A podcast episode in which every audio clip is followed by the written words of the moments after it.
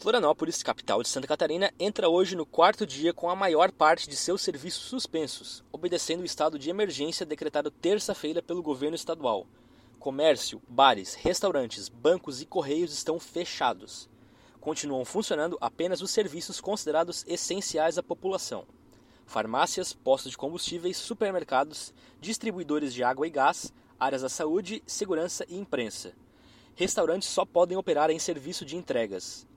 A coleta de lixo será interrompida na próxima segunda-feira, em virtude do feriado municipal de aniversário da cidade, mas volta a funcionar normalmente na zero hora do dia seguinte, terça. A coleta seletiva de recicláveis está paralisada. No restante do estado, as unidades de saúde, como hospitais, postinhos e UPAs, também seguem funcionando. O Procon Catarinense e a ACATS, Associação Catarinense de Supermercados, lançaram nota autorizando os estabelecimentos a limitar a venda de certos itens e controlar o acesso de consumidores.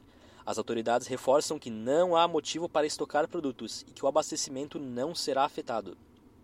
Também em toda Santa Catarina, todo tipo de transporte coletivo está interrompido, tanto em linhas municipais quanto intermunicipais e interestaduais.